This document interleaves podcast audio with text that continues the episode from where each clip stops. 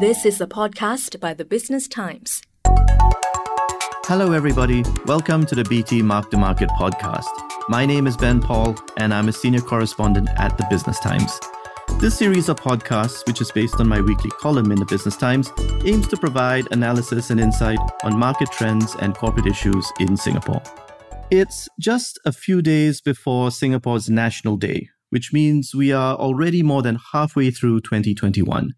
And so far, it's been a pretty good year for investors in the local market. In the first seven months of this year alone, the Straits Times Index has delivered a total return of almost 31.2%, driven largely by the gradual recovery in economic activity. One STI stock that particularly stood out during this period was CapitaLand. It was the third best performing STI stock with a total return of nearly 26%, but its performance was largely fueled by a complex restructuring proposal. In fact, most of the gain in CapitaLand's share price this year came in late March, right after that restructuring proposal was unveiled. The stock took another step up in July, pushing above the $4 level, right after the appointed independent financial advisor declared the proposed deal to be fair and reasonable, and notices for the EGM were sent out. Given the strong positive reaction in the market, there's little doubt that shareholders will wave the deal through when they vote on August 10. So, in this podcast, I thought it would be a good idea to talk about what's happening at this blue chip real estate company. I will give you my take on the various corporate restructurings CapitaLand has pursued over the years. I will look into why the market has reacted so positively to this latest restructuring initiative and I will also talk about whether it's too late for investors to jump into CapitaLand now. The one thing I've always admired about CapitaLand is the group's relentless reimagination of itself. CapitaLand was formed more than two decades ago through the merger of two very ordinary property groups, DBS Land and Pidemco. And one of the first things it did was to develop an asset securitization platform of property funds and REITs the idea was to push its mature assets to its funds and REITs in order to recycle its capital and take on more development projects and boost its growth. No other local property group was doing this at the time, and certainly not on the same scale as CapitaLand. In fact, it was CapitaLand that listed the first REIT in the local market, a retail property REIT originally called CapitaMall Trust. That REIT now known as CapitaLand Integrated Commercial Trust, was and still is the largest of the locally listed REITs. CapitaLand itself was regarded as an industry leader in the retail property space during those early days. In 2009, in the wake of the global financial crisis, the group actually spun out its retail property business as a separate listed company called CapitaMalls Asia, or CMA. The idea was for CMA to tap the market independently to support its fast growth. However, in 2014, CapitaLand took CMA private again, saying at the time that it wanted to streamline itself and pursue more integrated development projects. Since then, with the rise of e commerce, CapitaLand has been downplaying the importance of its retail property business and shifting its exposure towards more promising fields. In 2019, the group acquired Ascendas-Singbridge from Temasek for 6 billion Singapore dollars. This deal gave it exposure to logistics properties and business parks, which are benefiting from the growth of e commerce and the knowledge economy. Now, the reason I have laid all this out is to make the point that CapitaLand has a long history of trying to stay relevant. But these efforts have not always created value for investors. In fact, if you look at the 10 year period from the end of 2009 to the end of 2019, which excludes both the onset of the global financial crisis and the pandemic, CapitaLand shares delivered a total return of just 16.2%. That's not an annual return, that's the total return over 10 years with dividends reinvested. Interestingly, CMT, which is now CICT, returned more than 128% over that period on the same basis. So investors would have been far better off owning CapitaLand's leading REIT rather than CapitaLand itself. Now, despite having little to show for all its past corporate maneuvers, CapitaLand has not lost its appetite for trying to remake itself. In March, it unveiled what is, in my view, its most interesting restructuring plan yet. In essence, CapitaLand's property development business is going to be taken private by its controlling shareholder, while its real estate investment management activities and its lodging business will remain in the public market under an entity called CapitaLand Investment Limited, or CLI. Under the deal, if you have 1,000 shares in CapitaLand, you will receive 1,000 CLI shares plus 155 units in CICT and $951 in cash.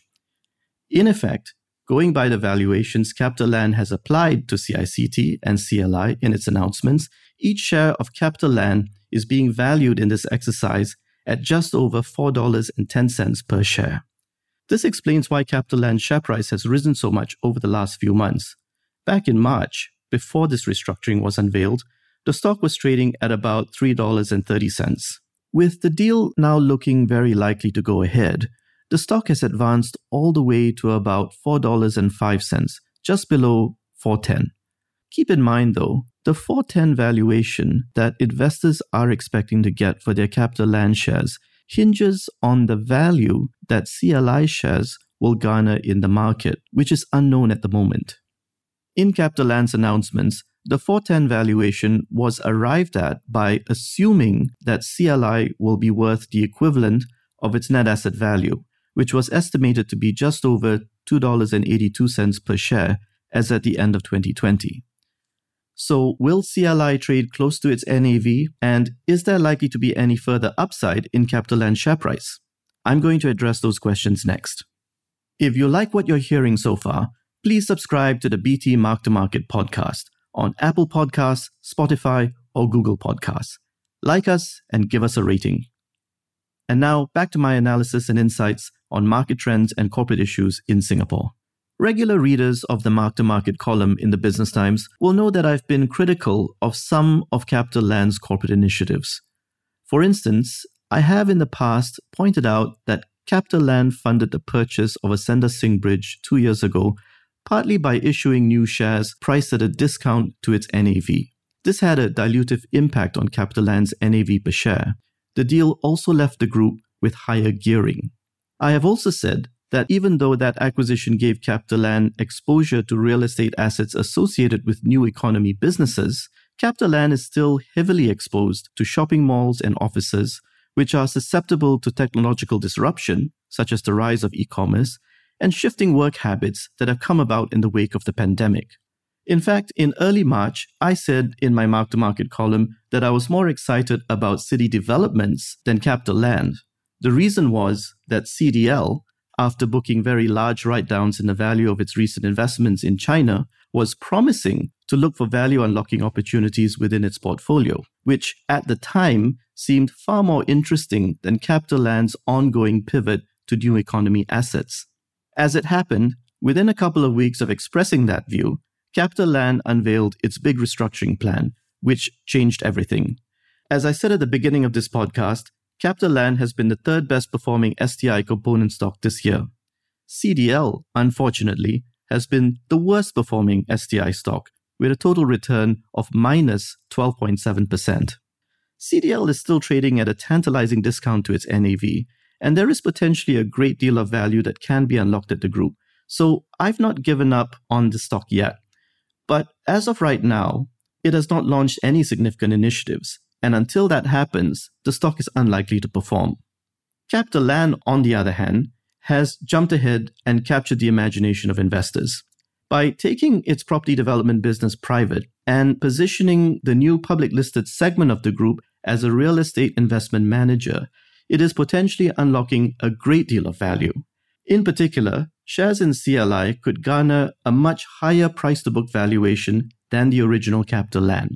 In its announcements, CapitaLand has highlighted that real estate investment management companies like Charter Hall Group, Goodman Group, Lendlease Group, and ESR Cayman collectively trade at about 2.9 times their NAV. Even after its big run up this year, shares in CapitaLand are still trading at a 7.5% discount to its NAV, as at end March of 438 per share. Of course, there are risks ahead for CLI. Styling itself as a real estate investment manager is one thing, but it also needs to demonstrate its competitiveness and deliver performance. There may also be some concern initially about the working relationship between CLI and CapitaLand's privatized development business, simply because they are now two separate entities. Nevertheless, I'm inclined to take a positive view on CapitaLand and CLI, which will eventually replace it. The group is staffed by professionals who are very capable, very experienced, and very motivated. And CapitaLand's track record of constantly reimagining and remaking itself is exactly what investors returning to the Singapore market after the pandemic will be looking for. That's it for this episode of Mark to Market. You can follow my Mark to Market podcast on Apple Podcasts, Spotify, and Google Podcasts. That was an SPH podcast by the Business Times. Find us on Spotify, Apple, or Google Podcasts, or streaming on Google Home. Do feedback to us at podcast at sph.com.sg. You can also check out more podcasts on various topics at The Straits Times, The Business Times, and Money FM 89.3. Any financial or investment information in this podcast is for use in Singapore only and is intended to be for your general information. Any particular investment or decision should only be made after consulting with a fully qualified financial advisor.